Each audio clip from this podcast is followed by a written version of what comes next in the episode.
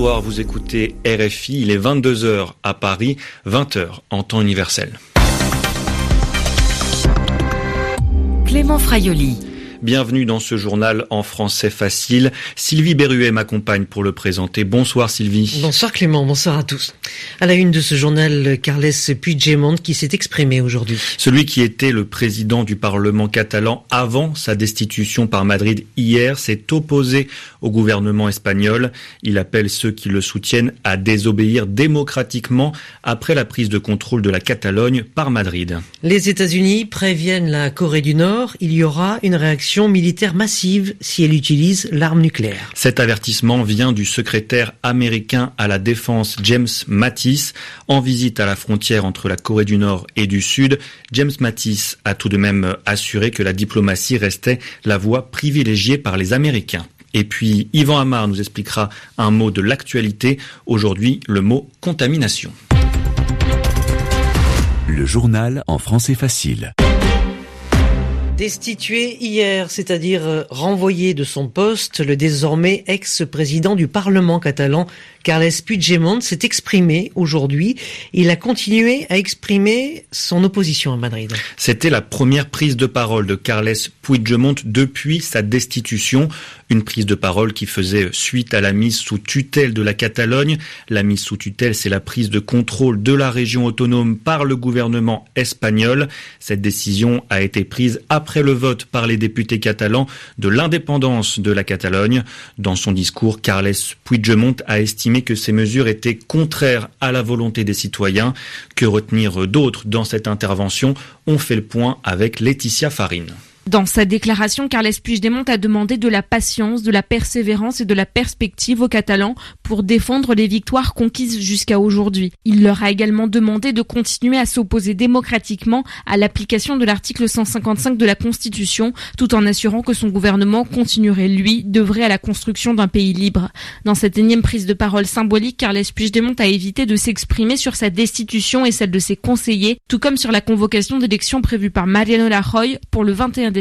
La déclaration diffusée à 14h30 par les médias pro-indépendantistes TV3 et Radio Catalunya possédait un décorum où rien n'avait été laissé au hasard. En effet, dans le dos de Carles Puigdemont, seulement deux drapeaux étaient visibles, celui de la Catalogne et celui de l'Europe, le drapeau de l'Espagne ayant été relégué au placard hier. Le président destitué a parlé depuis le siège de la Generalitat de Gérone, à une centaine de kilomètres au nord-est de Barcelone, une ville où il réside normalement et où il a été reçu en héros samedi après-midi, se au jeu des selfies avec des indépendantistes sous le charme. Laetitia Farine, Barcelone RFI. En Somalie, deux voitures piégées ont explosé aujourd'hui dans la capitale Mogadiscio. Les deux véhicules ont explosé près d'un hôtel de la capitale somalienne. Des hommes armés sont ensuite entrés dans l'hôtel. Des combats ont alors eu lieu entre les forces de l'ordre et les assaillants. Le bilan provisoire est d'au moins 14 morts et une vingtaine de blessés. L'attaque a été revendiquée par le groupe islamiste Al-Shabaab. En Syrie et en Irak, des armes chimiques ont été découvertes sur une zone contrôlée par le groupe État islamique. La coalition internationale dirigée par les États-Unis annonce avoir trouvé et détruit ces armes chimiques. Le porte-parole de cette coalition, Ryan Dillon, a précisé la nature de ces armes, Paul Khalife.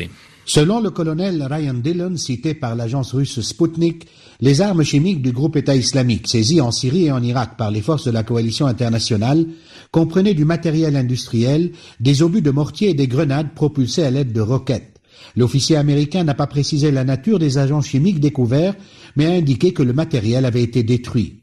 Le colonel Dillon a ajouté que les troupes de la coalition ont saisi des stocks de matériaux largement industriels qui pouvaient être combinés ensemble à des fins chimiques.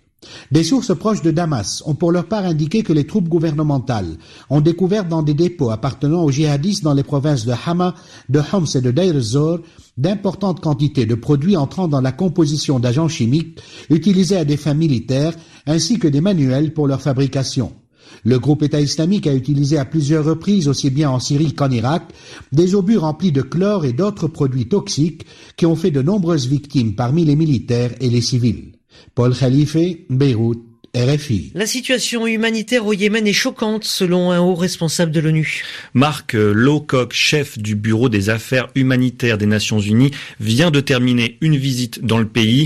Le constat est grave. Épidémie de choléra, pénurie alimentaire, déplacement de population. L'ONU demande aux combattants de respecter le droit international.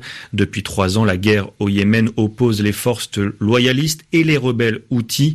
L'Organisation mondiale de la santé parle de plus de 8600 morts, dont de nombreux civils. Le secrétaire américain à la Défense menace directement la Corée du Nord en cas d'utilisation de l'arme nucléaire. Les États-Unis auront une réaction militaire massive si la Corée du Nord utilise l'arme nucléaire, a déclaré James Mattis.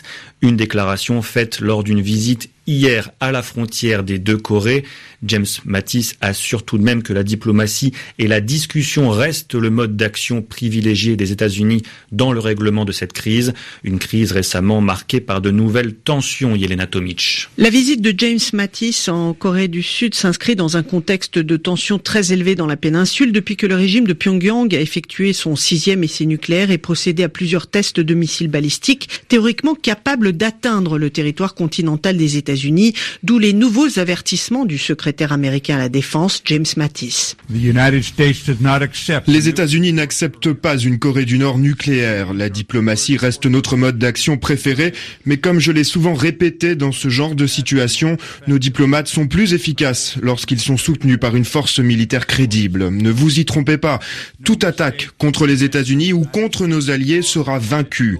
Tout usage d'armes nucléaires par le Nord suscitera une réaction militaire massive, efficace et écrasante. Si la Corée du Nord insiste sur le chemin des missiles balistiques et de la bombe atomique, les effets seront contre-productifs. La République populaire démocratique de Corée va diminuer elle-même son niveau de sécurité. Les menaces nucléaires du Nord ont suscité des appels de certains députés à Séoul en faveur du déploiement d'armes nucléaires tactiques américaines au Sud, mais le ministre de la Défense sud-coréen Song Yong-mo a écarté cette possibilité, affirmant que son pays était capable de répondre à de potentielles attaques nucléaires de Pyongyang. Les explications de Yelena Tomic. La visite d'Emmanuel Macron en Guyane s'est achevée aujourd'hui. Il a affirmé vouloir en finir avec les promesses non tenues. Dans son discours, le président français a déclaré vouloir de nouvelles relations entre l'État et les territoires d'outre-mer. Le chef de l'État a aussi promis qu'il respecterait son engagement d'investir plus d'un milliard d'euros dans la région. 22h07 à Paris, lors de retrouver, tout, comme tous les samedis, le mot de la semaine expliqué par Yvan Amar. Cette semaine, le mot contamination. Un jeune Italien vient d'être condamné à une très lourde peine de prison pour avoir transmis à des dizaines de femmes le virus du sida dont il était infecté. Il savait qu'il était séropositif, mais il ne le disait pas aux femmes avec qui il avait des rapports sexuels.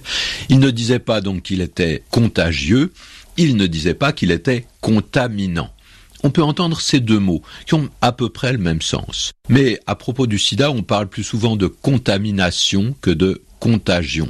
Alors les deux mots sont presque synonymes, c'est ça avoir le même sens, hein.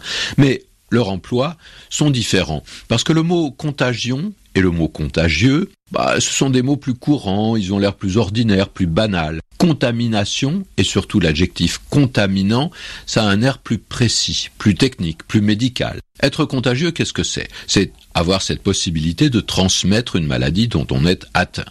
Et de façon diverse, hein, parfois même par simple proximité.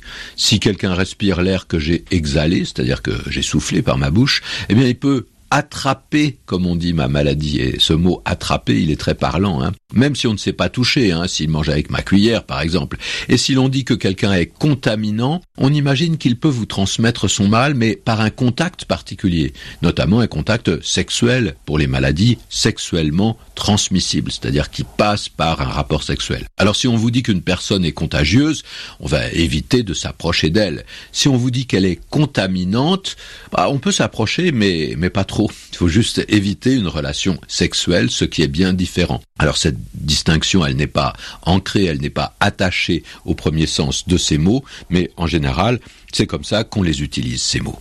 Le mot de l'actualité expliqué par Yvan Amar. Il est 22h et presque 10 minutes ici à Paris, 2 heures de moins en temps universel. C'est la fin de ce journal en français facile. Merci à vous de l'avoir suivi. Vous pouvez le réécouter et le podcaster sur notre site RFI Savoir, savoir.rfi.fr.